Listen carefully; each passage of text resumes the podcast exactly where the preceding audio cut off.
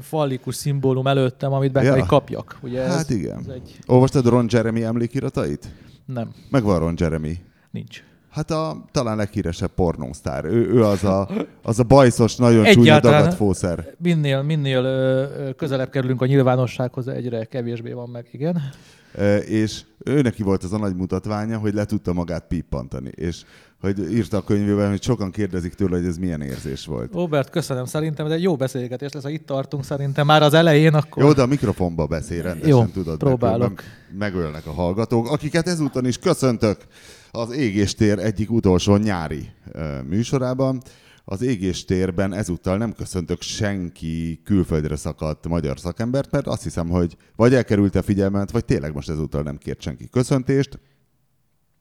Az Égéstér vendége, akit már most hallottak, Mór Csaba autóversenyző, aki és számítógépkereskedő, aki és író, szakíró, hiszen a Total Car eheti hétfői cikkét, a Porsche eh, GT3, milyen, egy, volt egy rakás Porsche. Hát egy Porsche GT2 RS-sel kezdődött el a cikk sorozat. Ja, sorozat, igen, mert, szóval sorozat mert, írta. a, mert a Pap TV ketté vágta, és ezért lett sorozat belőle. Különben ö, ez egy ö, ö, És nem monumentális... érdekel a sztori vége, hogy mit mondott Ron Jeremy, hogy milyen volt lepippantani saját magát? Megleptél ezzel az indítással egy picikét, úgyhogy Te nekem... indítottál ezzel, te mondtad, hogy olyan furcsán, tehát nem, nem esik jól ráhajolni a mikrofonra. Én most, én most hagyok neked időt, hogy ezt elmond szerintem. Addig, addig is összeszedem a gondolataimat a Ron Jeremyről és a pippantásról. Amúgy Ron Jeremy Hyatt volt a teljes neve, csak a Hyattet el kellett hagynia, mert ö, megírt azt hiszem a nagymamájának, hogy nem járatja le a családi nevet. Na mindegy, és hogy azt mondta, hogy hát igen, a, az autofellációnál az volt a lényeg, hogy autós legyen a téma, hogy, hogy egy nagyon, nagyon érdekes kettőség, hiszen a, a ugye egyszer ér kétfajta inger, és egyfelől pénisz irányból az az impulzus, hogy jaj, de jó, egy száj, viszont száj oldalról meg az, hogy Jézusom egy pénisz, és hát, hogy ez egy nagyon érdekes lelki kettőség volt, de azon na, nagy nehezen túl tette magát, de ugye az volt a baj, hogy az első filmben, mikor megcsinált, ez olyan volt, mikor Jimi Hendrix először felgyújtotta a gitárját, annyira elborult, és annyira kész volt teljesen, és attól kezdve mindig követelték, mert hogyha egy koncerten nem gyújtotta fel a gitárját, azt hitték, hogy mi van Jimmy, most már csak itt haknizol, érted? És attól kezdve Ron Jeremynek is egy csomó filmben meg kellett csinálni ezt az Autofelláció nevű mutatványát. Köszönöm. Szóval volt, aki Köszönöm csak téged szépen. vigasztallak most ebben a nagy nyomorúságodban, hogy rá kell hajolnod egy mikrofonra.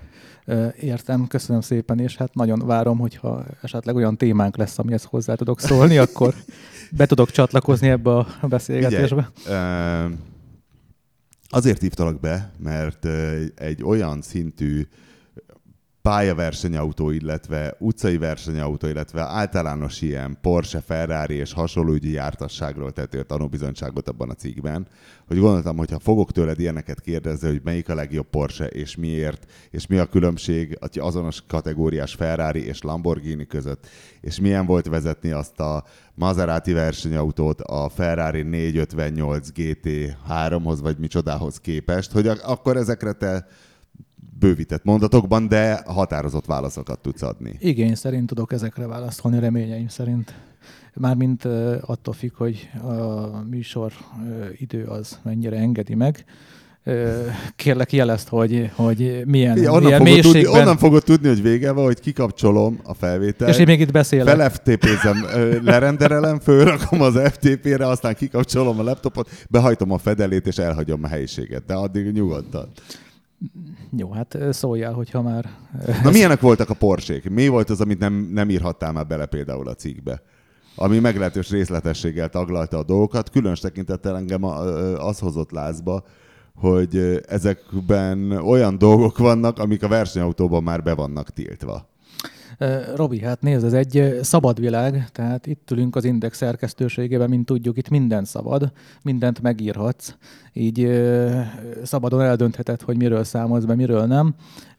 Alapvetően nem volt olyan, amit nem írhattam volna bele, tehát én is én is... Nem, hogy nem írhattál, csak valamiért. Hát mindig kimarad egy csomó minden a mi cikkeinkből. Most nem óriási titkokra gondoltam, csak esetleg ami már nem fért bele, mert hát túl hosszú volt, így is ketté kellett szedni, ami neked egy szörnyű sérelem.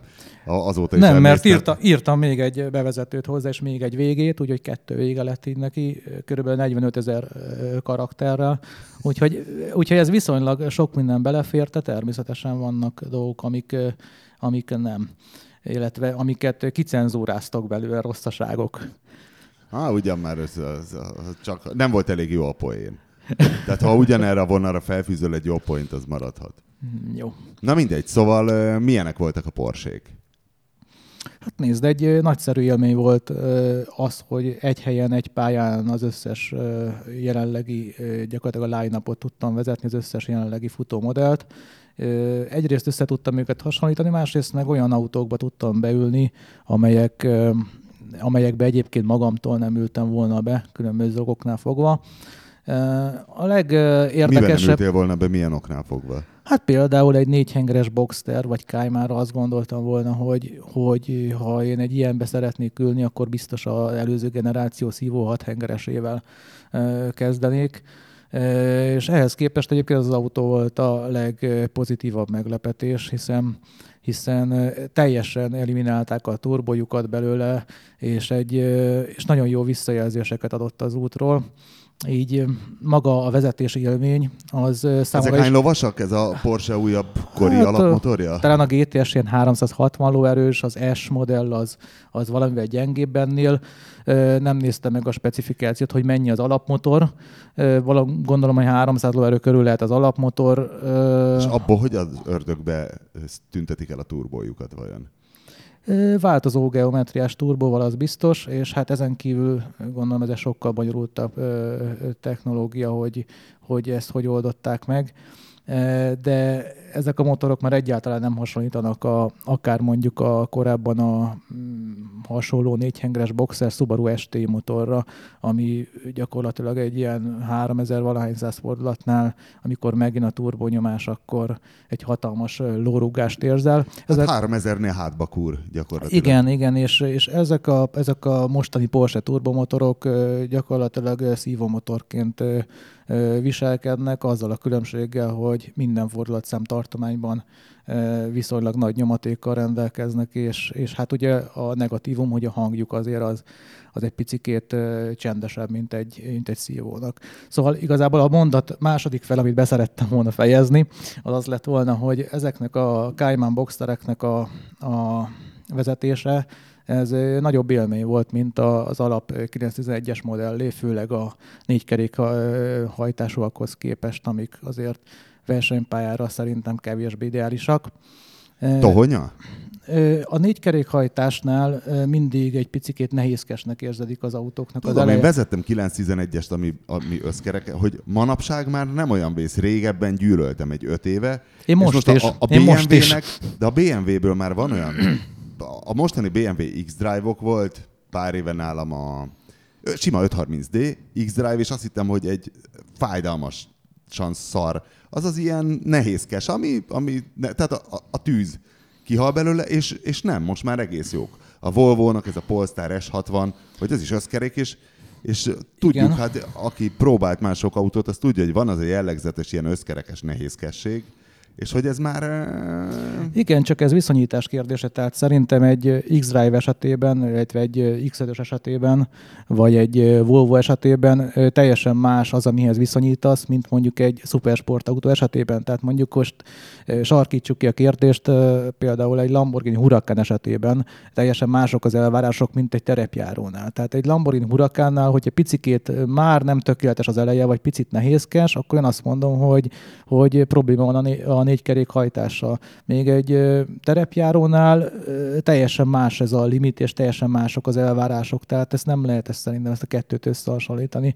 És... Én egyszer vezettem Igen? valami Melyik volt az olcsóbbik Lambó hagyományosan? Hát a Huracan Gallardo, ezek a... A Gallardo-t, és hogy ilyen na, olyan nagyon nehézkes volt, ilyen betmobilosnak éreztem én. De ez egy tizen évvel ezelőtt volt. Igen, ezért mondom, hogy ezeknél az autóknál szerintem... De hogy ez régen volt nem jó, már, hogy most nem, is ilyen?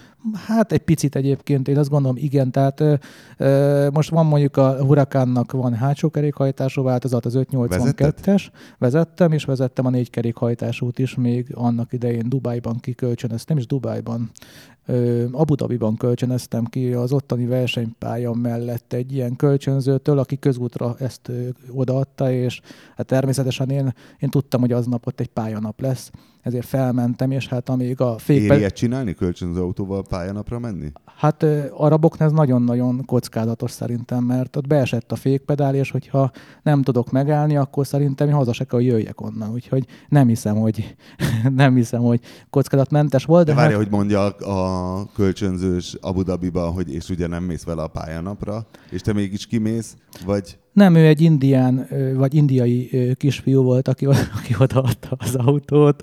Ő csak elkérte a minimális kauciót, és akkor lehetett menni ki merre lát. Hát ő azt nem is feltételezi, hogy ezzel bárki például kanyarodni fog. Ő úgy gondolta, hogy itt megnézem a gyorsulását az Mikor autónak. volt ez amúgy? Hát ez szerintem egy három év, amikor megjelent a hurakán utána. Mennyi volt kikölcsönözni Abu Dhabiban? Egy, egy napra? Egy napra, és szerintem 5000 helyi pénz az átszámít a fogalmas, és mennyi. Igen, igen, ez a helyi AED, a dirham magyarul. Ö, nem tudom, de mennyi volt. Nem de volt fájdalmas. Egyébként, egyéb, egyébként szerintem olcsóbb ott kölcsönözni, mint mondjuk Európában ugyanezt megtenni. Na és mi szarú volt a pályán? Ö, hát egy picikét az eleje az nehézkesebb a négykerékhajtás miatt, mint, mint mondhatom azt, hogy bármelyik hasonlós új elosztású hátsó kerekes autóé. Tehát még én azt gondolom, hogy a Nissan GTR-ben az nem zavaró, hogy egy picikét nehezebb az eleje, mert annak egy olyan karosszéria formája van, annak van egy olyan attitűdje, addig, addig egy lapos szupersportautónál, mint a Huracan, vagy egy Porsche, vagy egy Ferrari, hát a Ferrari aztán végképp elképzelhetetlen számomra egy összkerékhajtás, de mondjuk én lehet, hogy egy ilyen vaskalapos ember vagyok, aki mondjuk egy BMW M5-ben se tud elképzelni összkerékhajtást, mégis a piacon van, azt nem tudom mennyire lesz sikeres, de, de gondolom a gyártó ezt valamilyen vásárlói igényekre válaszul de alkotta a, meg. A Lambo alapvetően régebben nem klasszikusan arra volt való, hogy ne te legyél a hülye, aki a LaFerrari-val megpördül a Váci úton, és belecsapódik egy tavriába. Tehát, hogy egy Lambóba bármikor büntetlenül nyomhatsz egy padlógást, és lehetsz hülye. És, hát, és tudhatsz alapvetően, nem vezetni. Alapvetően én, én ezt úgy látom, hogy a Lamborghini-t azt a, a szobák falára a poszterre gyártották neki. Mindig egy olyan formája van, ami egy meghökkentő, újító, földön kívüli dizájn. Én azt gondolom, hogy régóta ez így néz ki. De sportautóként, akkor te, mint aki már nagyon sokat vezetett, és tényleg mész a GT3-on, vagy GT4-en mi is volt a... Most majdnem mentem egyébként Blankpin GT3-ban, az nagy dolog egyébként Sprint Cup, Sprint Cup. De, de végül is nem indulok el rajta, mert egy BMW M6-ba tudtam volna most beírni, beülni most hétvégén a Nürburgringen, de az autó az nem alkalmas a győzelemre, mivel jelenleg Mercedes-tel és Audi-val jár neki jellemzően. És akkor mi van, ma oda sem mész? És akkor már oda sem megyek szerintem. Tehát az nem kell én, hogy most ott megyünk a 10 nem tudom hanyadik helyen, úgyhogy emiatt abban nem. De viszont a GT4-ben igen. Ott a Európa bajnokságon keltem a zavart. Próbálom előzgetni a kompetitorokat. És ott mivel? A McLaren? Hát most az tavaly volt, idén mentem Audi-val, R8, tehát innen mondjuk... Az is egy Lambó, nem? Az, az alapvetően egy Lamborghini. Na, és, és akkor? És hogy, és hogy a példányszámot egy picikét feljebb tudják tolni, ezért Audi néven is ezt forgalomba hozták, így többet bírnak belőle gyártani. Na most ennek a verseny, versenyautó változata, a GT4-es változata. Na de a Huracán egy R8-hoz képest, ha azt mondod, hogy ez Hát neked... nézd, alapvetően az van, hogy a, a hurakánra találták ki ezt az egész nyomtáv, tengelytáv, az egész, egész geometriát, mindent a hurakánnak találtak ki, ami egy négykerékhajtású autó.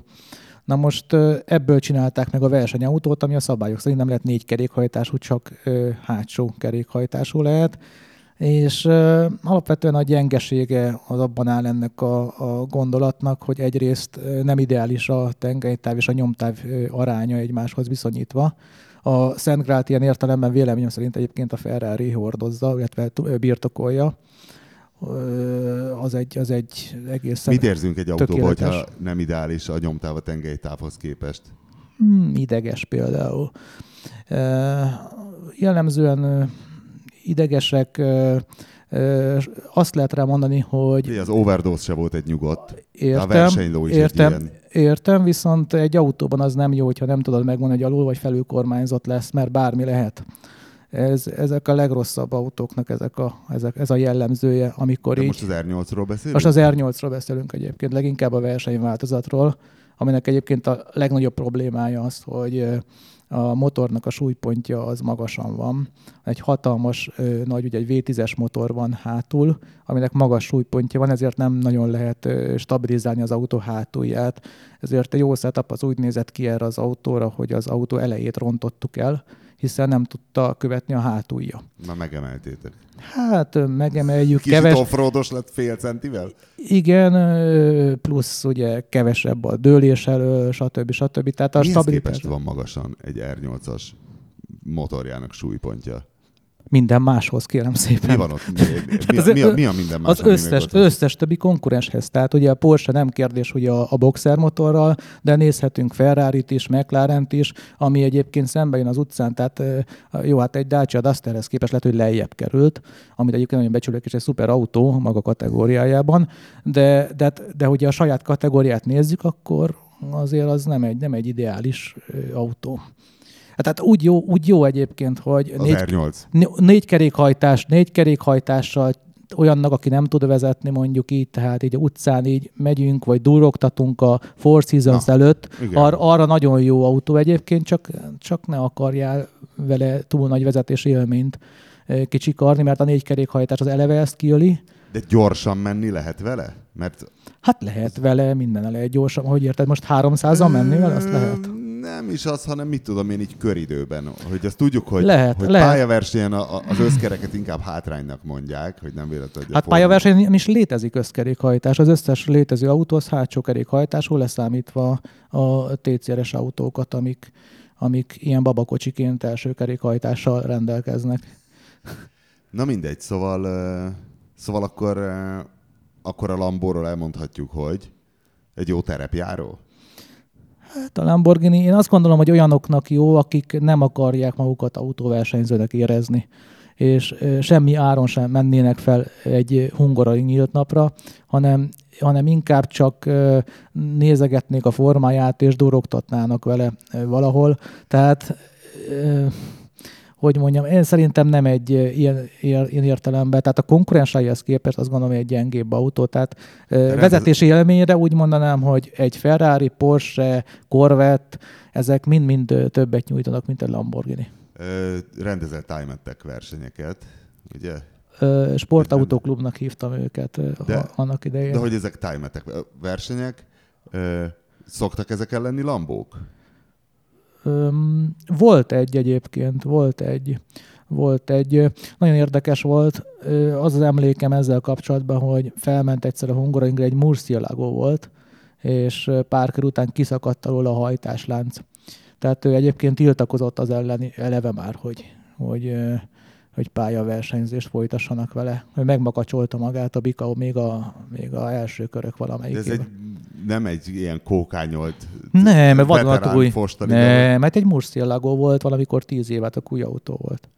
Mi az, hogy a hajtáslánc? A váltó, meg a motortartó bakok elenge? Vagy mi, mi az, hogy kiszakadt? Rátett a fiú ö, slick gumikat, és, és szerintem úgy megfeszített az egész hajtásláncat, hogy az, hogy az egész szétugrott. Mit látunk a képen? Ott áll egy autó, és itt csálénálnak a hát kerekei, ott, vagy mi? Nem tudom, én ott a pálya mellett, pálya mellett átsorog, váltó nem működik. hát ezt látjuk körülbelül.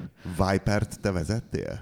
Az kimaradt valahogy, az, az valamilyen oknál fogva kíváncsi lettem volna a véleményedre, mert uh, én olyannal estem le nagyon váratlan módokon a, a mezőre, szerencsére reptéren, hogy, uh, hogy Viperekkel jól mentek különböző versenyeken, ilyen túrautó versenyeken, de én valahogy annyira úgy éreztem, hogy Szóval nem tudom, nekem szörnyű volt vezetni, tehát hogy úgy éreztem, hogy semmi közöm az egészhez, hogy egy két milliméter plusz két vagy mínusz két milliméter gázpedál út az Igen, ez azért lehet, mert te szerintem a utcai autót vezetted, Há, persze, még a versenyeken meg egy teljesen másik, egy versenyautó ment, aminek nem biztos, hogy a kettőnek bármilyen köze van egymáshoz a nevén kívül. Igen? Ez szinte bizonyos. Hát, a GT4-nél nagyon-nagyon közel vannak az utcai autóhoz a versenyautók, minimális módosítások találhatók benne. Még a GT3 esetében már gyakorlatilag ezek a ö, donor autók teljes átépítésen esnek át. Tehát ott még a motornak a felfogatási pontja, tehát a motortartó bakoknak a helye sem ott van, mint ahol az utcainál, eredeti modellnél volt. Tehát ott azok már, már csak sziluettben effektív, még csak nem is hasonlítanak az utcai autóra. Bocs, csak most, most ért el a tudatomig, amit kicsit korábban mondtál, hogy hát, mert ezeket a versenyeket döntően Audikkal nyerik, de az Audinak túl magasan van a súlypontja, Igen, de ugye most itt a GT3-ról beszélünk, ahol Igen. éppen most említettem, hogy már nem ott fogadják fel a motort sem, ahol a, mondjuk a GT4-esnél vagy az utcai autónál, tehát annak már teljesen más a súlypontja, az egy másik autó. Egyrészt. Másrészt ö, ö, az, hogy most kik nyernek versenyeket, milyen brand nyer versenyeket, ez részben technikai kérdés, másrészt viszont politikai kérdés. Amennyiben Hát van nálunk egy olyan, hogy balance of performance, ami manapság a motorsportban mindenfelé elterjedt, ami, ami azt jelenti, hogy a rendezők próbálják papíron, tenni. papíron kiegyensúlyozottá tenni ezeket a márkákat, de hát mint tudjuk, az egyenlők között mindig vannak egyenlőbbek. Tehát akkor addig írogatják a szabályokat. Hát nem, mert ez olyan egyszerű, hogy azt mondják, hogy például most, hogy aktuálisak legyünk, most Nürburgringre kijött a legújabb BOP, most a Audi az 42 helyett 41 mm-es szűkítővel fog menni, tehát valamennyi lóerőt akkor kivettek belőle, akkor most, mit tudom én, 2 centimétert kell például elől a, a hasmagassághoz hozzáadni, hátul fél centimétert a standard homológhoz, Ö, most 70 kg plusz súlyt kell beletenni, másik autóba 105 kilót kell beletenni. Szóval igazából hasmagassággal, a súlyjal, illetve a tömeggel, amit belehelyeznek a, az autókba, illetve egyes autóknál a, a motor teljesítménnyel szoktak variálni. Például a Mercedes esetén kaptak egy új szoftvert, és akár fokozatonként is változtatható a teljesítmény az autónak. Egyes, kettes és hármas fokozatban az autó egyszerűen nem akar menni, tehát az, ott például valami elképesztően gyenge. Ö, Magánba milyen autód van? Tehát most ide mivel jöttél például? Most egy Ford Transittal jöttem, kérlek szépen. A Ford Transit Aha. ö, nagyon jó egyébként. Ö, A híren kívül egyébként lehet vele árut is szállítani, úgyhogy, úgyhogy nagyon hasznos egy cégben. Ö, De hát ez egy céges autó, tehát vannak azért privát felhasználásra is gondolatod. Mit van amúgy? Hát van többféle autóm. Öm, A, mi a szaladgálós? Hát amelyikbe beleülök. Tehát én azt szoktam mondani, hogy, hogy én próbálok ö, nepper lenni, csak elég csapnivaló vagyok, mert mindig csak veszem őket, sose adom el. Ezért lettem gyűjtő. Csak egy gyűjtöm őket, így gyűlnek. Öm, van ferrari Melyik? 458 speciále, ez nagyon Igen. különleges utolsó szívómotoros, ö, 2014-ből. De ha így tudod, hogy aznap sokat kell szaladgálnod, és a tranzit éppen nem ér rá, akkor mivel járkálsz? Hát van egy Honda S2000 például. Az első tulajdonosa vagyok, ö, ö, 2003-as az autó például. Hát ez egy, ez egy nagyon-nagyon szívemhez nőtt egyébként egy fantasztikus autó. Tehát mondjuk S2000-essel? Például azzal, igen. NSX? NSX az valahogy nálam kimaradt. Most, már igazából éreztem, hogy kellene egy olyat is begyűjteni, csak ö, ö, olyan otromban mód felszaladt az áruk, hogy most már ezen az áron, most már ilyen 20 néhány millió forint egy jó állapotú, Hát igen. Hát azért, mert azért, mert nem ugranék bele.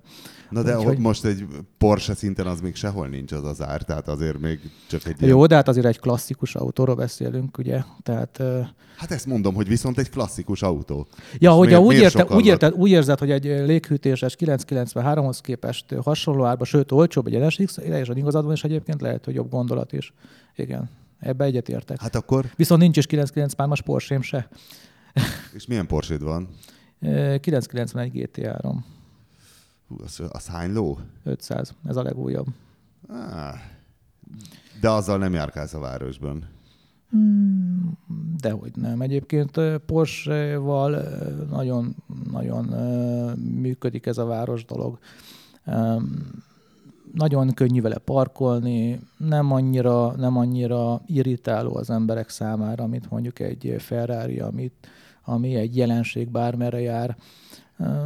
De, de ugyanakkor a problémám nekem az, hogy ezeknek az autóknak az ára. Tehát úgy, hogy nem vagyok milliárdos, így, így nekem ezek tételek. És, és ez, maga az autónak az ára az egy olyan stresszt hordoz magával, amire az ember a mindennapok foly- folytán, folyamán nem, nem, szere, nem kíváncsi. És akkor ezért van az, hogy ezekből az autókból általában hétvégi autók lesznek, mert túl sok stresszel járna mindennapokban a használhatóságok. Számomra pusztán a vételár miatt, aztán persze biztos vannak olyan, olyan tulajdonosok, akiknek ez nem egy akkora tétel, és ők nyugodt szívvel ott tudják hagyni egy közös parkolóval. És hol, hol autóztatsz meg egy Ferrari-t vagy Porsche-t a hétvégén? Hát vannak azért pályanapok, de, ma, Na, mi, de, de, de mióta... de kimész egy pályanapra? Nem Hát- az, hogy jön, hát én- autózunk egy jót, mert nekem Hát az az most már- elméletem, hogy nem nagyon lehet már Magyarországon hol autózni. Most már olyan ö, sokat versenyzem, olyan sokat vagyok versenyautó a versenypályán, hogy így ö, nyilván egy ingerszegény környezet már, már egy pályanap. Ö, de, de egyébként, egyébként nagyszerű szerpentenek vannak Olaszországban, Ausztriában, sőt Magyarországon is több ilyen út van. Például a Mátrában remekül lehet autózni. A 24-es most szépen megcsinálták. igen, igen. Az egyik felét. Igen, igen. Úgyhogy, úgyhogy azért, úgy, úgy azért lehet, lehet itt közúton is használni ezeket az autókat. Amúgy téged zavar, hogyha megérsz, megérkezel valahova egy város belterületén egy Ferrari-val, hogy akkor úgy érzed, hogy egyből egy népszerűtlen illetővé válsz. Nem feltétlenül, azért nem, Hát mert... csak azt mondhatod, hogy a Porsche azért jó, mert abba kevésbé gyűlölik az embert, mint egy Ferrari. Nézd, hogyha beülsz, egy Ferrari-val mész ö, valahova, akkor te ö, effektív egy közszereplővé válsz, lépsz elő. Tehát meg fognak szólítani, le lehet-e fényképezni, stb. stb. Kérdeznek róla valamit, tehát tankolni nem tudsz úgy, hogy csak beletöltöd a benzint és mész tovább. Tehát effektív te szerepelsz, és, és ezt nem mindig szeretni az ember, mert valamikor csak úgy, mit tudom én, autózna, és nem, nem kíván közszerepelni. Biztos tudod, hogy miről beszélek. Ja, igen. Erre jó például a motorozás. Ne, ne, látod, látod, neked még Ferrari se kell hozzá. Te már úgy tudsz Most közszerepelni. képzeld el, amikor egyszer volt nálam egy Ferrari, oh, Na, ez egy szaros Kalifornia. Az meg volt? hát természetesen megvan a, És? megvan a line-up. Jó, meg van is egy Kaliforniád? Nem, ezt soha nem vennék, nem hiszem, hogy Nagyon igé- ratyi. nem igénylem. Hát nem, én Ne- vagyok a célközönség, azért Nem ott, igényled a nyitható merevtetőt. hát az egy idősebb korosztálynak való Ferrari, azt gondolom. E, mit ajánlanál ilyen megfizethető sportolós autónak, mondjuk ilyen 3 millió alatt? Hmm. Maximalista vagyok, úgyhogy nem, nem szeretnék hülyeséget mondani. 3 millió forintért. Hm, hm. Mondhatsz 30 évest is.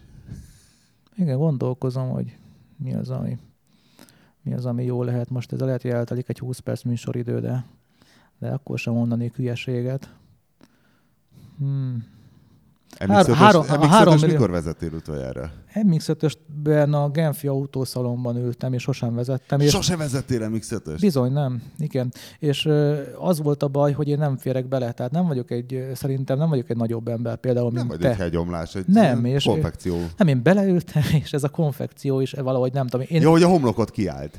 Hát nem tudom, tehát ott Mindenki úgy érzi. nem volt, nem volt elég ö, hely benne valahogy a, semminek, tehát se a lábamnak, se a kezemnek. Tehát én úgy éreztem, hogy a kis japán ezt magára tervezte. Ez szokott ilyet, ugye ez a Japánnál ez előfordul, hogy az ő átlagos alkatára tervez autót. Az S2000 se igen, nagyobb egy, igazából. De nagyobb ám. Nagyobb? nagyobb? A nagy picit nagyobb. Ö, igen, és egyébként ezek az autók, amikről beszéltünk, ezek után S2000 vezetni, és egy elég-elég furcsa élmény.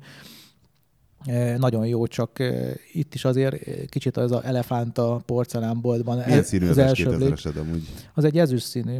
Ja, az jó, az egy ilyen introvertált sportautó tényleg, mert azt nem nézik meg. Hát alapvetően a, a koncepciónak a, a neve az volt, hogy Argento Viva, amit csinált nekik a Pininfarina. Tudom, tudom, csak most egy S2000-es az, ja. az élénk sárga vagy piros, akkor ott mindenki látja, hogy egy Ferrari-ról van szó, Aha. de a szürkénél igazából nem néznek. Nem volt ilyen szempontom, én magamnak szoktam autót venni, nem a külvilágnak, úgyhogy nem annyira foglalkoztat, hogy mit gondolnak róla.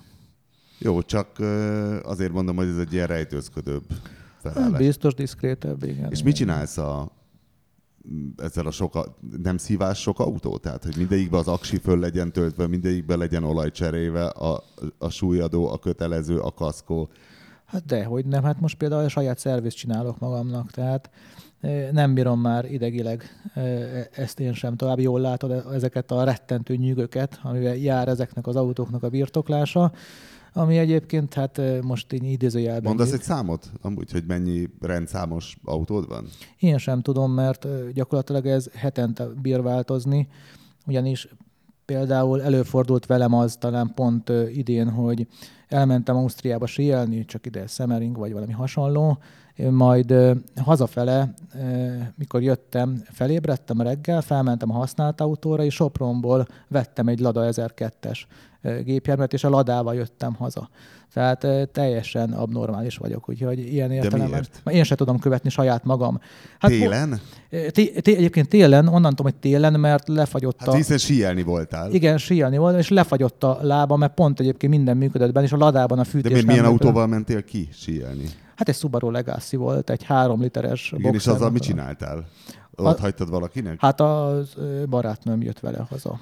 És mondtad, hogy anyukám, majd találkozunk otthon, én veszek hát egy nyilván, nyilván megkérdeztem, hogy szerinte teljesen hülye vagyok-e, akkor még két barátomat megkérdeztem, és hát ezek között, és az emberek nem beszéltek teljesen le róla, és így, így megvettem teljesen őrült módon. Mennyi volt? 400 ezer forint, 400 nál kicsit több talán.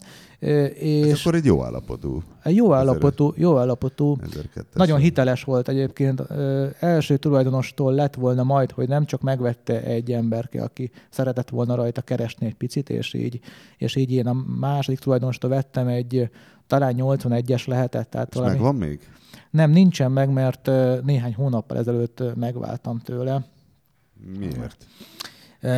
Hát igazsághoz hozzátartozik, hogy gyakorló nepperként Időnként először, adnod, nem, elő, először, először, először felújítottam, tehát megjavítottam mindent rajta, tízszer jobb állapotra hoztam, mint ahogy egyébként nem rossz állapotba vettem. Majd konstatáltam, hogy igazából most már így, hogy kipróbáltam, megvan az élmény, így most már kicsikét több nyűg az a birtoklása, mint amennyi élményt jelent. És, és akkor így döntöttem, hogy akkor inkább tovább adom, és ez így történt. Tudom, Prob- miről beszélsz, volt nyilván. Én, én ezt úgy képzeltem el, hogy ezzel minden napokban fogok járni, Ugyanez Lemegyek. voltam én is a Nívával, hogy Igen. ez milyen jó lesz a városban, de nem lesz jó, mert minden héten elromlik valami. Egyébként nem annyira romlott el benne semmi, mert nem is volt benne semmi. a problémám az nekem az volt vele, hogy a parkolás az, az már az egy kicsikét az, az túl... túl ja, ha valaki autóversenyző, akkor ehhez a kenyérszervohoz nem, hát ugye Szoknia kell. vékonyabb a kormány, mint a, a kisújjam, és szerva az ugye tudjuk, hogy mennyi van benne. És gyakorlatilag tépni kellett állandóan, és minden napot kell tépni, miközben egy Ferrari a garázsomban, ez már nekem lelkileg nem volt elviselhető egy, egy, egy pont után. És akkor azt mondtam, hogy... De nem még, kell beszélgetni. Még a haverokkal elmentünk a Remek 16. kerületi nosztalgia étterembe, csináltunk egy ilyen programot, tettem még egy vodkát a kesztyűtartóba, lefényképeztünk, elképesztő munkat, és akkor, akkor itt ezt kimaxoltuk, úgy éreztük ezt a gondolatot.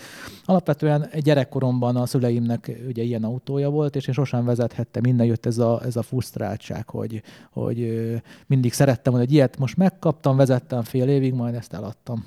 Én nem vezettél MX-5-ös, nem vezettél Szörnyű. Vipert. Huha. Hát nem az, hogy nincsenek ilyen sportautós szerepálmaid, mert viszont meg rengeteg érdekeset meg vezettél, meg Egyre kevésbé érzem meg autentikus személynek a riportra. Nem, hanem, hogy nem, nem érdekelnek-e ezek, vagy nincs-e valami, amit... Nem, én teljesen beteg vagyok. Mind, ahogy Vezetted tehát... a teljes Porsche line szerintem a ferrari is nagyjából. Nézd, én megmondom őszintén, annyira örül vagyok, hogy én egy Suzuki Vitarát is szívesen vezetnék. Tehát teljesen meg vagyok örülve, ez, nem tudom. Tehát igazából nem látom ezt a többi ember társamon, hogy, hogy hasonlóan egy Ferrari után mondjuk egy Suzuki Vitarát szeretne vezetni, de, de engem sportszakmailag érdekel. Intézek neked egy Vitarát?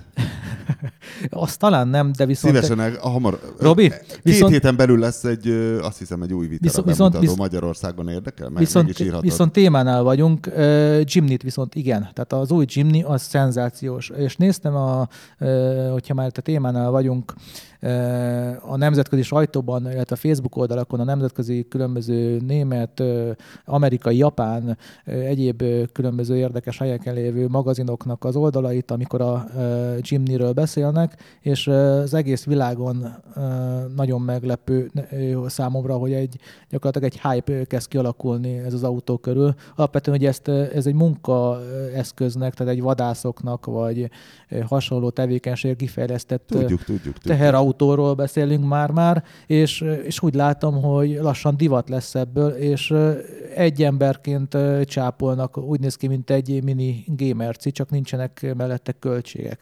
Úgyhogy Úgyhogy rettentően tetszik az új Jimny, azt például nagyon szívesen vezetném, még az se biztos, hogy nem kell egyet vennem. Bizony. A vitarát mondom, tudok intézni. Itt magyar, most, itt magyar most, bemutatót, itt most ha érdekel ezután a Porsche és veszőfutás után.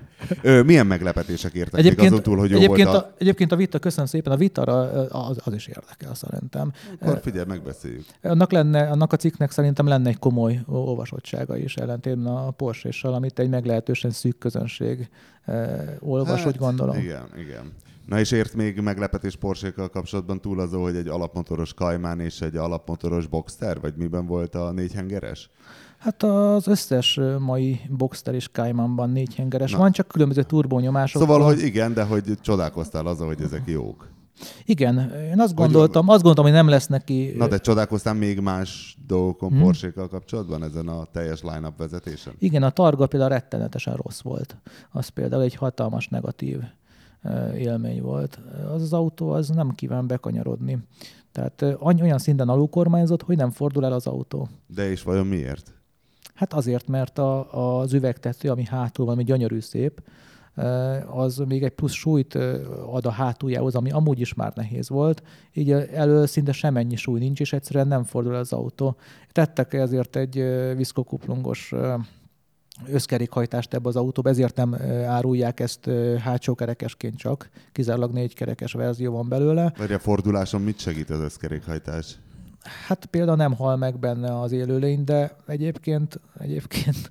Ez, ez inkább gátolja. Hát, hát... Főleg pályán valami súlyt szerintem akartak az elébe tenni, és akkor na mit tegyünk oda, és akkor hát akkor tegyünk összkerékhajtás, az mégiscsak hasznos, tehát valami, valami, valami hasznos, mégis csinál valamit, nem, nem egy ólmom nehezéket tettek Miért oda. Egy hibrid hajtásos himi-humi még lehetett volna. Meggyőződésem, hogy a, a most, a, most a 992-es, tehát a következő generáció, ami most Párizsban mutatnak be, biztos, hogy oda be fogják tenni szerintem az akupakot, mondjuk egy targa esetében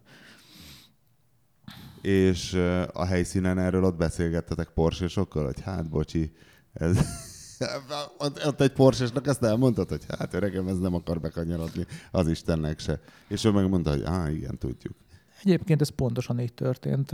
Instruktorok vannak ott, de ilyen porsche mérnökök nem prezentáltak? Mér, mérnököt nem találtunk, instruktorokkal meg osztottam a meglepető és szerű élményemet, ilyen volt a Boxster Cayman, hogy túl jó, és azt mondják, hogy igen, mindig ez szokott lenni a reakció, hogy, hogy az túlságosan jó. Még a, még a targáról ők is evidensen tudják meg az összkerekes modellekről, hogy nem a legfordulékonyabbak. Az első generációs Kajmára emlékszel? Igen. Hogy az egy kicsit olyan volt, hogy ja Istenem, nehogy ilyet vegyenek az emberek 911-es helyét. Ma is ezt érzem. Hogy ez akkor Ma megmaradt. is, ezt, ma is ezt érzem. Én úgy veszem észre, hogy egy picikét ilyen fiatalosabbá, ilyen kevésbé komolyá próbálják tenni a 911-eshez képest a Boxster és a Cayman vonalat. Úgy gondolják, hogy a 911 szerintem a komoly autó, és, és egy ilyen Boxster cayman azt pedig egy ilyen belépő modellnek tartják, csak közben jóval könnyebb az autó, jobb talán a súlyelosztása bizonyos szempontból, és ö, egész pontosan nem tudom, mi, mi okozza azt, hogy sokkal jobb, sokkal jobb visszajelzések érkeznek egy Boxster Caymanban az útról, mint egy 911 alapmodell, hangsúly- hangsúlyozom alapmodell, tehát nem a GT3-ról beszélünk azért. E, Tehát egy 911 alapmodell, ugye azt tudjuk, hogy mégis jóval drágább, mint egy Boxster vagy egy Caymannak akár a csúcsmodellje. Úgyhogy, úgyhogy nem tudom pontosan mi az oka ennek, lehet, hogy csak a súlyelosztás és a, és a, és a önmagában a kevesebb tömeg. Talán a futógeometria. Hát nem tudom, most nincs fejemben ez, hogy, de biztos, hogy több száz kilogramról beszélünk. Több mint száz kiló. Biztos. Most nincs fejemben az a katalógus adat, hogy mennyi. Ö, Porsche 911-esből így visszafelé az időben hány generációt vezettél? Um, A vezettem. próbálgattál régen? 964-est próbáltam egy léghűtésest, az érdekeltek önmagában a léghűtésesek. Az mikori? Az melyik? Hát fejből most nagyon nehéz ezt megmondani. Nem akarok Én hülyeséget most mondani. vezettem nyáron egy, nem tudom azt, hogy hívják, mi a kódszáma, 1988-as. Talán mindegy, az annyira váratlanul kurva jó volt, hogy azt hittem, Hmm. hogy lepetézek. Hogy igazából, ha kéne veterán autó most, és ugye hát most, most lesz körülbelül 30 éves, akkor 7 centség, hogy olyat vennék. Hmm. Leszámítva, hogy hát a- 40 ezer euró körül van. Hát a léghűtéses porséknak van egy nagy rajongó tábor, ez egy külön kaszt. Nem az volt, de nem, tehát nem, nem a Heritage volt, amire gerjedtem a vezetési élmény, tehát Hm. hogy annyira egyszerűen Közvetlen- olyan volt, mint egy mai 911-es, egy erősebb fajta 911-es, nem az ijesztően erős, nem ezek a nagyon verseny ö, GT-k, hanem mondjuk egy sima ilyen 911-es, Hát alapvetően van ez az ember-gép kapcsolat dolog. Ez az, amit nagyon jól lehet érezni ezekben az idősebb porségban szerintem. Erre gondolhatsz miért te. az újakban nem?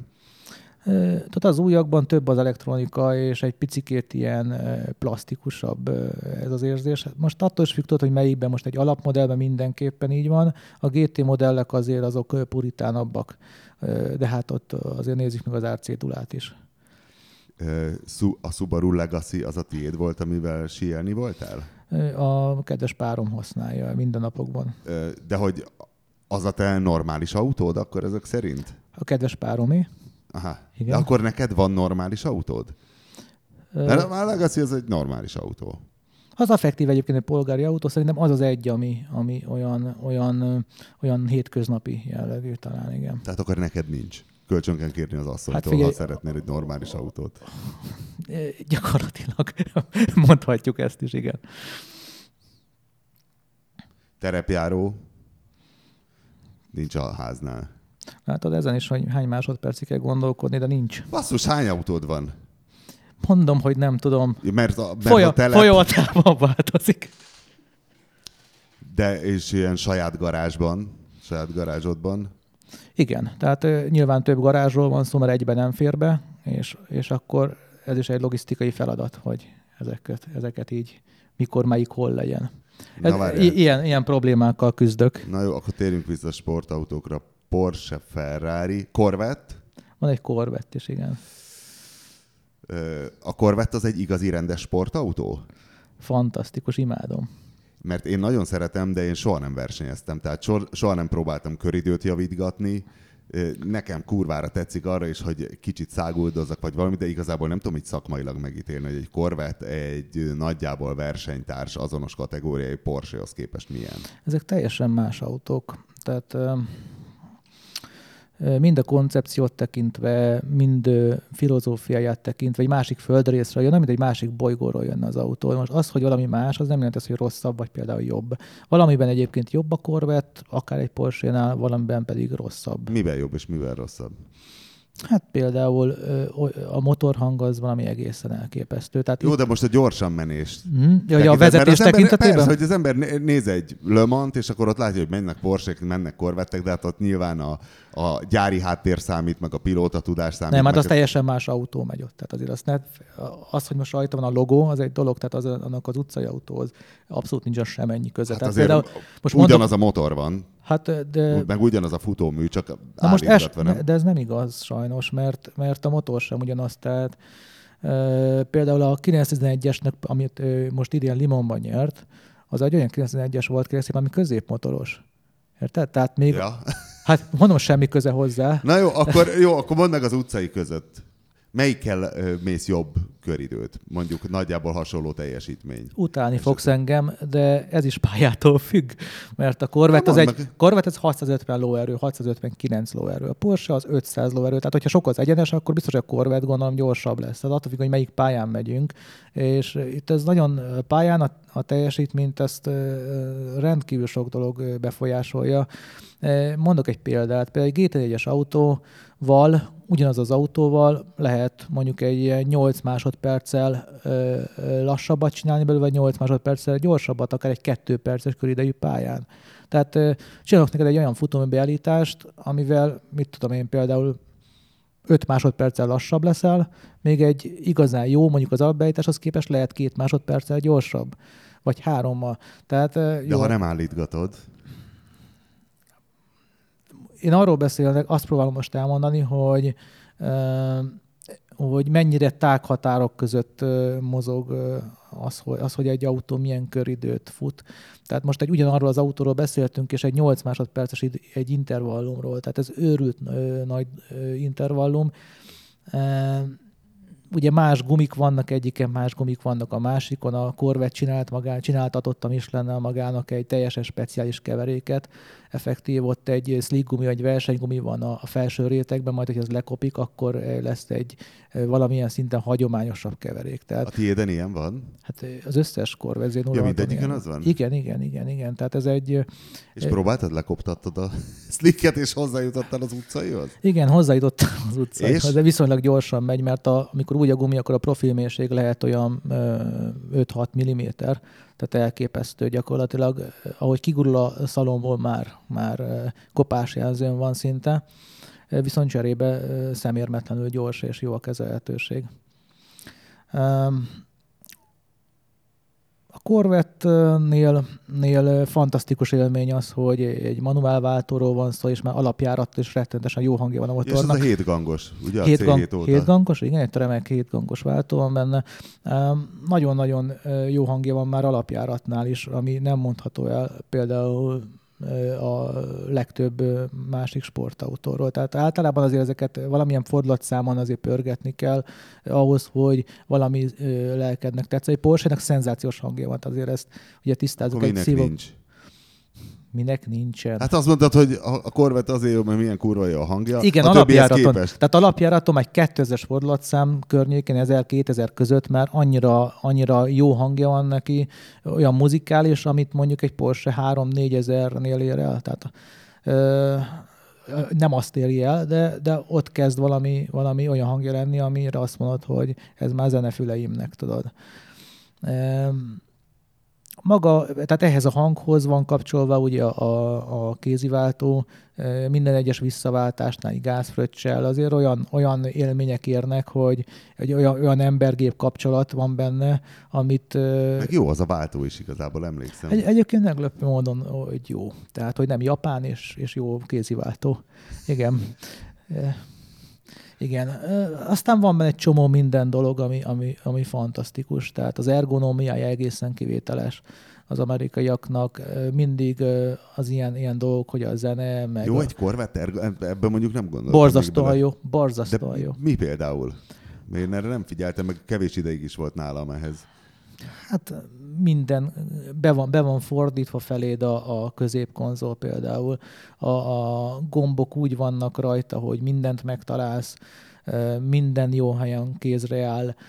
Például mondjuk a bal és a jobb oldali ajtó az aszimmetrikus, az egész elképesztő, hiszen bal oldalt vezeted, jobb oldalt meg utas van, és ezeknek mások az igényei. Várja, mi, mi aszimmetrikus az ahol? Más hát a hossza? Teljesen, nem, hát a, a kiképzése, tehát a, máshol van a könyöklő, máshol van ja, a, a gombok. Belseje. Teljesen máshogy néz ki a két ajtó, mert egyik helyen vezető van, másik helyen utas van. Többi autógyártó le, legtöbbször szimmetrikusan csinálja. Mondjuk ez nem is tűnt fel a korvetben. Hát, ha vezeted, akkor, akkor rá... nem, nem az ajtót nézegetem. Nem, hát én elkezdtem közben. ilyen szakmai szemmel úgymond nézni, hogy, hogy mitől jó ez az autó, hogy mit csinálnak ezek az amerikaiak, és, és olyankor tűnnek fel dolgok, hogy, hogy vannak bizonyos megoldásaik, amik, amik Európában nem így szoktak megoldani például. A pályanapra szoktad kivinni a korvettet? Egyszer voltam, kettő kört mentem, hát ezért minden autóval azért. Hát csak azért, hol, hol tudsz autózni egyet egy korvettel? Hát pont ott, pont ott, ahol az összes többi vele. Bármilyen szerpentén nagy élmény vele menni, akár egy horvát tengerpartra lemenni vele, vagy, vagy, vagy bármelyik pályanapra. Hát én igazából, mert mostanság el vagyok kényeztetve versenyautókkal, így most nem járok sokat közúti autóval nyilván pályanapra, de most egyszer azért csak lementem megnézni, hogy hogy viselkedik, és hát elégedett voltam. És mikor ültél benne utoljára? Hát mostanában sűrű a program, úgyhogy két hete. Ja, hát akkor figyelj, hát akkor, de akkor tényleg kedveled azt a korvettet. Hát én, én nagyon szeretem, nagyon szeretem. Nagyszerű autó, annyi, hogy az amerikaiak nem kívánnak európai piacba pénzt tenni, így gyakorlatilag aki a korvet körül van itt Európában, az mind őrült. Ezt lehetne így gyakorlatilag megfogalmazni tömören. Például elmentem Bécsbe márkaszervizbe 800 kilométeres olajcserére, hogy akkor kell az első olajat cserélni, és hát vittem magam az olajat, meg egy leeresztő csavarhoz vittem egy alátétet, mert nem volt a fiúknak alátétjük. Tehát olyan... Bécsben? Bécsben. És ezt mondták előre, hogy is hozzon a kedves ügyfél egy alátétet? Nem, én vittem magammal, és amikor ott voltam, akkor megkérdeztem, hogy van-e neki, mert ugye akartam már visszacsavarni. Effektív megcsináltam magamnak az olajcserét, utána kifizettem neki a, a, a, a munkadíjat, de én de magamnak megcsináltam, magamnak betöltöttem az olajat, stb. És akkor eljön, köszönöm szépen, akkor én most majd a pecsétet tessék ide betenni, és akkor én akkor elmentem, köszönöm. De hát elképesztő. És nem mondta, hogy Entschuldigen Sie bitte, ez nálunk a szolgáltatás? Mondom, őrültek, tehát, tehát aki ez a márka körül van, ezek, ezek, ezek elképesztőek, elképesztő szinten vannak, és hát most vannak nagy átalakulásban. Itt most mindenkit rúgnak ki a General Motors Europe-tól, meg mondanak felemberek, hatalmas nagy mozgolódások vannak, úgyhogy hát remélem majd valami... Mert hogy ez abba az irányba megy, hogy erősebb lesz a korvet Európában, vagy épp fordítva? Hogy belátják, hogy nem megy ez nekünk nem látok már ebbe ennyire benne, hogy ők mit csinálnak egész pontosan.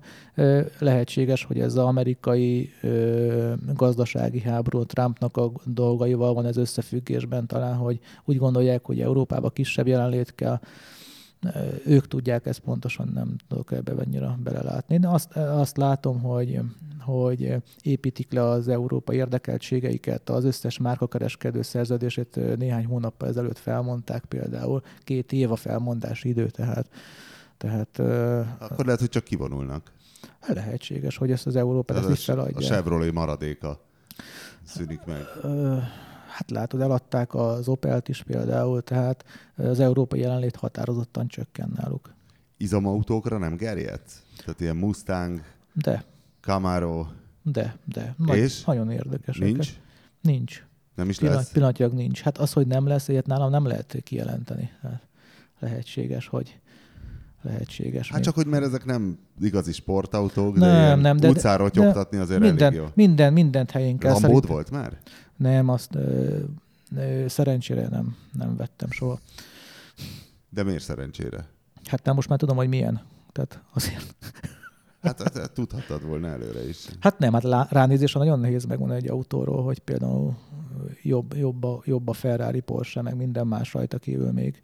Tehát... De az ilyen sportautós körökben, tehát akik tényleg mondjuk mennek egy ilyen nemzetközi márkakupába, és már sok mindent vezettek, és a többi, és a többi, ott teljesen egyértelmű, hogyha valaki kimondja a Lamborghini nevet, akkor csak ilyen szánakozó szájhúzogatások, esetleg valaki elfordul és köp egyet? Ez nagyon érdekes, mert ott is ilyen, ott is ilyen hogy is mondjam, ilyen fehér holló vagyok. Tehát, tehát valahogy, valahogy egy ilyen közegben az a megszokott, hogy aki versenypályán megy, az, az általában Volkswagen transportál, és mint hogy én is jöttem, Ford Transittal közlekedik a mindennapokban, csak neki nincs is semmilyen sportautója. Általában akik versenyeznek, őket a közúti autók egyáltalán nem hozzák lázba. Nyilvánvalóan persze egy, egy versenypályán olyan adrenalint kapsz, ami után akármibe ülsz bele, tehát belülhetsz 6000 lóerős közúti autóba, az se fog semmit jelenteni csinálni. Az is nagyon papás. Bármi, ami közútra hát jó. Nem, nem az, hogy papás, csak a versenyzés maga az, hogy testest elleni küzdelem, és egy, és egy, és egy 45 fős rajtrácsra felállni, az egy olyan adrenalin löket, amit, amit nem tud egyetlen autó pusztán pótolni, azt gondolom. Ez lett az oka annak, hogy, hogy... De várj, akkor te miért vagy fehér holló, ha a tranzita érsz, ha egyszer többi is Jó, de nekem, de nekem van azért, látod, amikor beszéltünk, azért állnak a garázsban még. Ja, hogy még... mert nekik nem áll a garázsban? Nekik nem áll a garázsban többnyire. És akkor, amikor mondjuk... Mert abszolút ilyen... nem érdekli őket.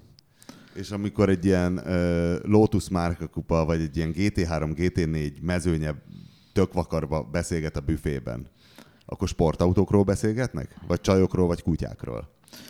Hát általában... Vagy nem beszélgetnek. Az att, az most ugye azért sok szériát érintetté, tehát a Lotus Kupa az egy nemzeti bajnokság, ami effektív majd, hogy nem ilyen barátoknak a közössége volt.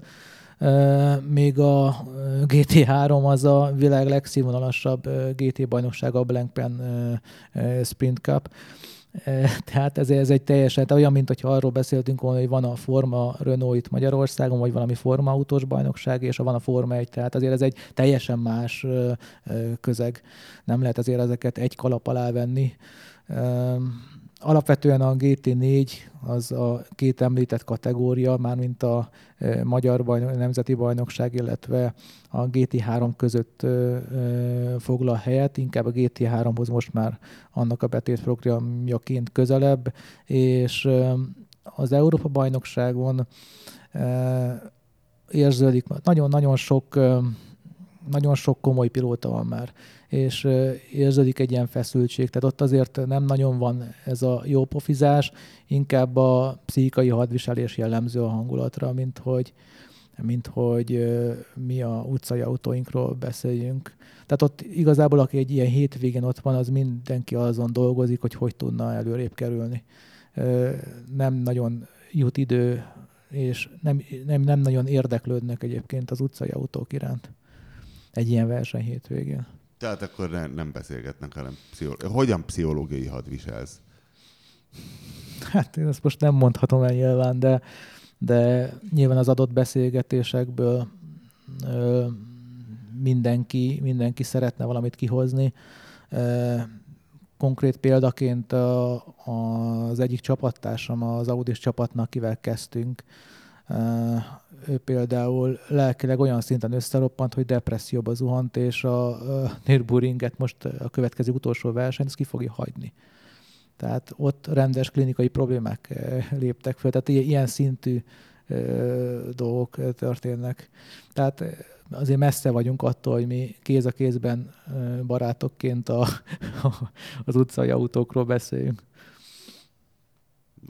De... Két, két, éve, két év alatt egy alkalomra emlékszem, mikor, mikor utcai autóról esett szó, és az is úgy történt, hogy valami miatt valahogy szóba került, hogy mi a helyzet utcán, és mondtam, hát egy Porsche-t azért szerettem volna nagyon venni, de hát nem kaptam ezt a gt ezt nem kaptam, mert hát itt ebből effektív ugye tized annyit gyártanak körülbelül, mint amennyire igény van, és hát azt mondták, hogy nincs. És nagyon érdekes volt hogy akivel ezt beszéltem, az a, az a csapatfőnök korábban nyert a csapatával, Limonban, Porsche-val. És másnap ott volt egy levél a, a e-mailes postafiókomban a holland Porsche elnökétől, hogy van egy darab autójuk számomra, hogy kérem-e listáron megvehetem engedni nem tudnak belőle, mivel körülbelül 30 darab. Igen, 30, ilyenből nem szokás engedni. Körülbelül 30 milliárdos áll, áll érte sorba, és akkor mondtam, hogy akkor, akkor ezt így köszönettel ezt így elfogadnám. És akkor mentek, mondták, hogy melyik márkakereskedésbe lehet menni, ugye miután megjött az autó fél évre rá. És kimentél az Ütre, Porsche Utrechtbe. És, és kimentem a, a világ végére Hollandia utolsó ö, ö, toáztatta csücskébe, ahol halvány fogalmuk nem volt, hogy miért kell nekem ezt az autót most eladniuk, hiszen itt állnak sorban, és, és fogalmuk nincs, hogy hogy csináltam, és akkor Hát ez, ez a rövid sztori, aztán ebbe volt azért egy csavar, tehát még annyi volt benne, hogy egy frankfurti autószalonon összefutottam a Porsche Exkluzívnál egy képviseletében egy német fiatalemberrel, aki segítette abban, hogy a belsejét olyanra konfiguráljuk, amilyenre szerettem volna. Mit szerettél volna a belsejébe? Hát figyelj, egy szemét ö, ö, ö, imperialista mocskos szemét ötletem támad, hogy én a narancsárga autó szerettem volna narancsárga célnát, Hm, ez már önmagában sok. Porsche-nál sok, mert ott vagy fehér, vagy piros. Tehát a narancsárgához is ez megy. Úgyhogy, a kormány meg a ülésre? Igen, és akkor az volt még a rettentő problémám, hogy fekete az ülés, azt szeretem. De választható a narancsárga célna? Dehogy választható. Azt nekem ö, három hónap alatt beszerezték, és nekem legyártották. Ö, narancssárga alkantarával és narancssárga cérnával. Ez három hónapig tartott. Legyártották az autót valamikor október. Mi abban a poly, hogy narancssárga alkantara kárpit és narancssárga cérna, akkor nem is látszik. Igen, az alkantara narancssárga, még mellett van egy csomó bőr, ami meg fekete. Ja, és akkor a fekete bőr van a narancssárga cérnával ja, varva, aha. plusz van benne egy, narancssárga betét, ami egyébként rettenetesen jól mutat egy narancssárga autóban. Na. Feldobja rendkívül egyébként a, fe, a fekete belteret, egy ilyen narancssárga sztori. Szerintem, én ezt így gondoltam. És akkor ö, októberben gyártották az autót, és ö, állt a exkluzívnál három hónapot, és ennyi alatt beszerezték ezt a narancsárga alkantarát, ami akkor már ugye nem volt nekik sehol sem, és valahogy nem tudom, megnyúztak ott pár ilyen állatot, amiből ezt ki lehetett nyerni. Azt, ezt a, azt az Alcantara pónit. Igen, azt, azt, azt ott kinyírták nekem egy három hónap alatt, és akkor így végül is így következő éve, 18 év elején ezt sikerült átadniuk. És lábon hoztad haza? Vagy puha pöcs voltál és trélerrel? Nem, nem is tudom, miért nem merült fel. Ja, nekük nem, náluk nem volt azt hiszem az export license plate, ami, ami van a, ger- a germánoknál. Igen. Szerintem ez náluk nincsen, vagy nem is tudom. Ja, nem, nem is, náluk van ez a luxusadó, tudod? Az a nem tudom hány ja, százalékos... rendszám nélkül vetted meg. Luxusadó, hát Aha. persze, hát a rendszám nélkül, mert... Hollandok is büntetik az erős Nem, autókat. nekem kellett azt igazolni, hogy én nem holland vagyok, tehát én nem Hollandiába akarom a luxusadójukat, azt a 5000 százalékot kikerülni, hanem, hanem én magyar vagyok, és akkor emiatt szerintem jobb volt a trailer, mert akkor igazolható volt ja, az, persze. hogy valóban magyar vagyok. És mennyit raktál bele idén? Kilométer tekintve? Hát ilyen 7000, azt hiszem 7000 járok. Akkor mentél vele. Ahhoz képest, hogy mennyi dolgod van. Hát, úgy értem, hogy autókat kell vezetned. Hát szemét dolog ez, nekem így nehéz az élet. Igen bele kellett tennem ezt a 7000 kilométert, ezt mind nekem egyedül. Mit veszel legközelebb? Ja nem tudhatod, hiszen annyi van, meg nepper vagy. Hát figyelj, most nézd, tegnap este is fent voltam a, a mobile.dn, tehát nálam ezt nem lehet tudni. Én is én most már ott tartok, hogy saját magamtól tényleg félek. Miket állítasz be keresési feltételnek? Hát nézd, mondok egy olyan érdekeset például a Subaru legacy a, a 3 literes motor, és azok általában egyébként automata váltósak, és volt egy Spec B változat, ami kézi váltós, hogy rettenetesen ritka, annyira, hogy két éve nincs belőle normális minőségű. Tehát leharcoltak, vannak időnként egy-egy feltűnik három literes, hat hengeres Hát képzeld el, mennyire pervers, nem? Tehát egy, egy hat hengeres boxermotorról De beszélünk. Mire, minek az neked? Hiszen az egy olyan autó, amiben nem esik jól, ha ordít a kipufogó, tehát ez valószínű, hogy Robi, mi azon ha... már régen túl vagyunk, hogy minek nekem. Tehát teljesen egyértelműen én is látom, hogy ezekre az autókra nekem nincsen szükségem. Értem, Mégis megveszem, hát ezért vagyok beteg. Hát én ezért. se úgy gondoltam, hanem mi benne a jó. Mi benne jó? Hát nincs másik gyártó a Porsche kívül, 6 hengeres boxer motorja lenne a piacon, hogyha jól tévedek be, lehet, hogy te ebben... Tudom, de ez egy luxusautó. Csak azért nem értem, Hát hogy azért mi... ez, egy, ez egy középkategóriás, nem egy esmert. Jó, beszélünk. de úgy értem a luxust, jó, bocsánat, átfogalmazom a kérdést. Értem, nem sportautó. Kérek, tisztelt parlament elnök úr, igen. Szóval, hogy igen, hogy ez egy ilyen kényelmes autó, amihez most minek neked a kéziváltó? Hát azért, Tényleg mert... ezt kerested tegnap este a mobilén? Egyébként tényleg, pont ezt most ránéztem. Igen? Erre, erre mondjuk konkrétan Na ránéztem. és akkor mire jó ez? Ez mire jó? Hogy Hát, kézzel váltogathass egy csendes, hát nagyon simán járó mivel már van egy automováltósunk, és az nagyon nagy a baj, hogy automata. Én ezt, én ezt nem bírom elviselni, hogy, hogy, egy, hogy nincs összezárva a, a motor és a, és a váltó között nincs fix kapcsolat. Tehát ettől, ettől meg, rossz érzésed van. Én ettől lekaparom a, a falról a, a nem létező tapétát is. Vol- Volt egy, volt egy rettenetes kalandom. Nem bírtam ellenállni, képzeld el, és gyarló, gyarló magyar emberként vásároltam egy Ford Ranger-t, 3.2-es TDC, ez a most az aktuális modell, ami újonnan vettem, hogy most a legutóbbi kijött. Akkor van terepjáród. Hát eladtam, hát nincsen. Ja, eladtam igen. nagyon okosan. Kurva jól néz ki ez a Ranger egyébként. Szerintem ez De is nem jobban bírt- néz ki, mint az aktuális f nem bírtam ellen, ez egy teherautó, képzeld, és vissza lehet igen az áfáját, nem bírtam ellenállni ennek a De kísértésnek. nagyon hogy jól néz ki, nekem is tetszik a Ranger. Gazdaságosan lehet üzemeltetni az autót, nagyon-nagyon megtetszett a gondolata. Én nekem nem mentegetőz. Mondom már, mikor először mondtad, már akkor támogattam. Tehát igen, értem, értem a Ranger, de hát már nincs. Egyébként nem volt rossz. Egy baja volt neki. Benne volt ez a rettenetes automata váltó. Na most ez olyan volt, hogy megálltam egy kereszteződésnél, elindultam vele kisgázzal, nagygázzal, közepes gázzal, sportfokozatban, nem sportban, bárhogy. Ez, ez hideg motornál, ez földobta a maximális fordulatszámra körülbelül a, a fordulatszámod, és mint egy kuplunggyilkos állat, minden egyes Idegesít, ha bőg. Hát ez, ez, ez egy ember számára ez nem elfogadható, tehát ez, ez őrület. Jó, egyetértek. Időnként, időnként, tehát olyan volt, hogy a mellettem ült a, ült a barátnőm, és azt mondja, hogy, és így hátba vágja időnként, és valamikor így beakadt neki.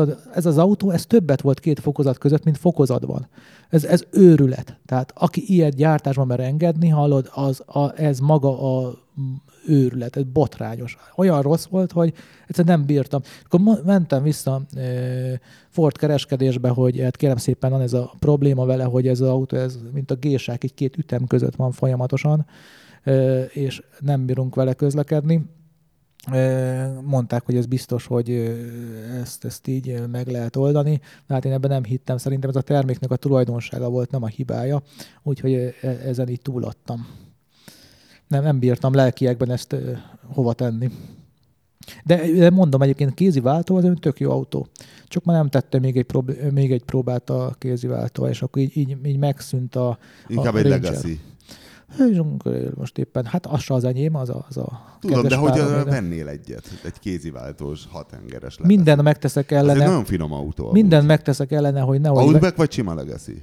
Hát szerintem sima, sima talán. Saját. Tehát ilyen műanyag szélesítések vannak, meg ilyen... Hát nem, ez nem impreza, vagy nem tudom. Tehát ez nincs. Nem, csak az Outback az magasabb. ugye, Ja, a- igen, a igen, horgász igen, igen, legacy. igen, igen, igen, igen. De akkor ez nem Outback, ez sima legacy. Hát Tehát egy normális hát egy, autó, egy, autó. egy, ilyet mondjuk szívesen bevállalnék. Az a motor egyébként egészen különleges, hát hogy 600 ezer kilométereket megy el anélkül, hogy hozzányúlnának. A belseje nem szomorít el a legacy-nak?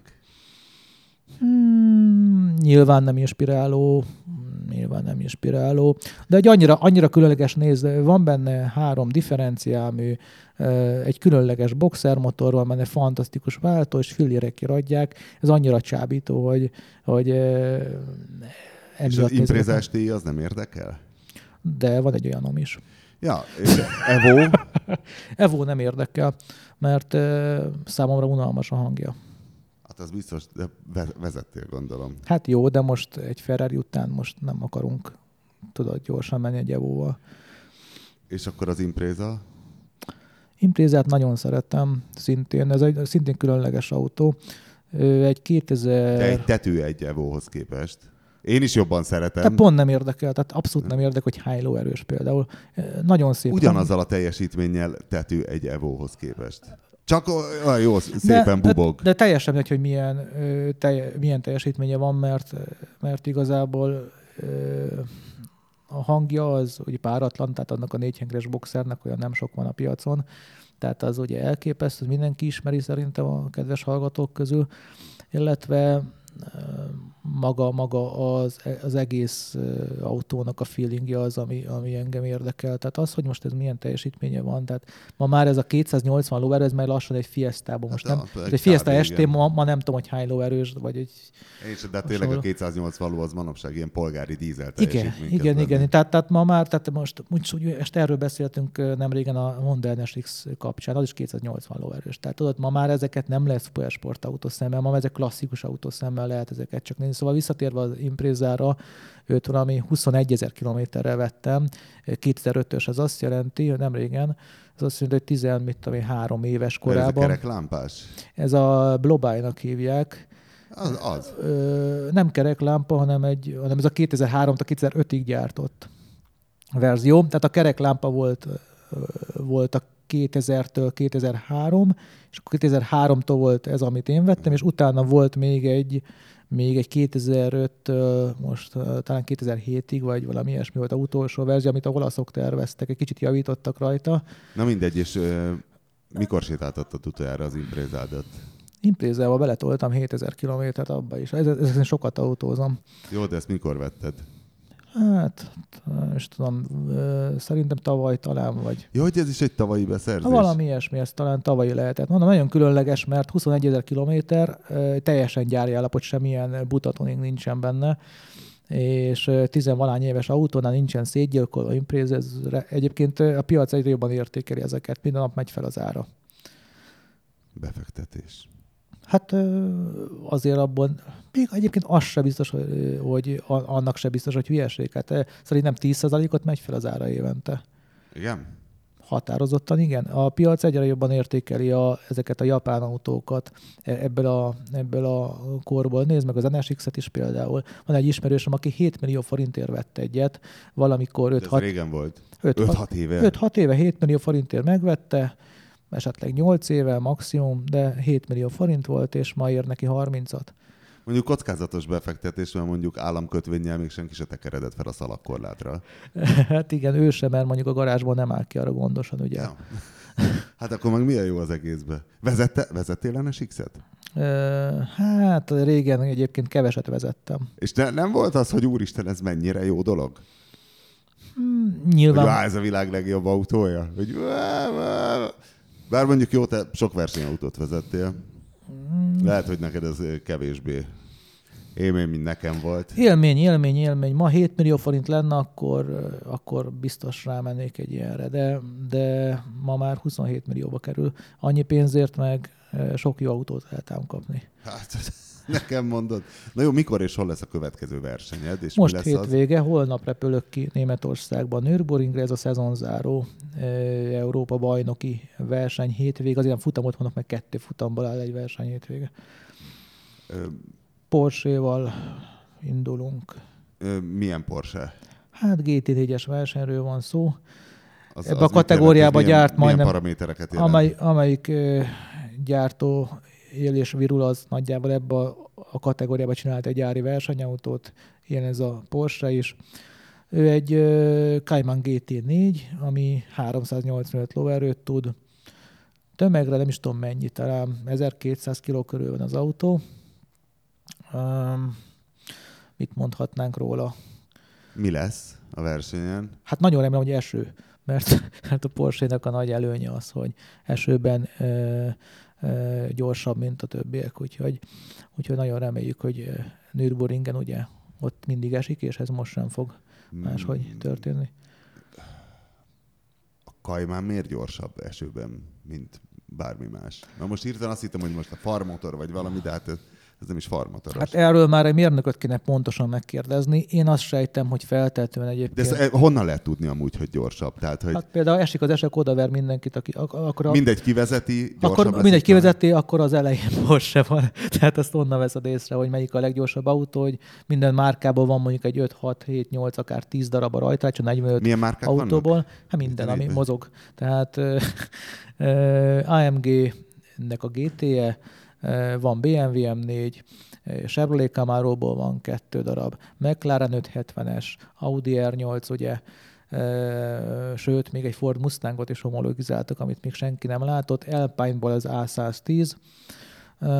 Ú, ezt vezettél? Alpine-t azt nem vezettem, a vadonatúj ez most egy-két hete létezik. Ez egyébként egy aranyos autó, egy baja van neki, mint az összes többi kategória társának szerintem, hogy a Porsche Boxster Cayman jobb. Tehát ez rendkívül súlyos, hogyha utcai autóról beszélünk, hogyha a versenyautó, az persze teljesen más. Na mindegy, és hogy akkor mit gondoltok, hogy a sok, jó, itt mondjuk vannak ormotorosok is, de mondjuk egy más középmotoroshoz képest miért lesz gyorsabb esőben egy Cayman? Én, én arra gondolok, egyszerű pilótaként még egyszer, nem mérnökként. Bár, hogy... Ugyanazok között szárazon nem, és esőben egyszerre csak. Persze.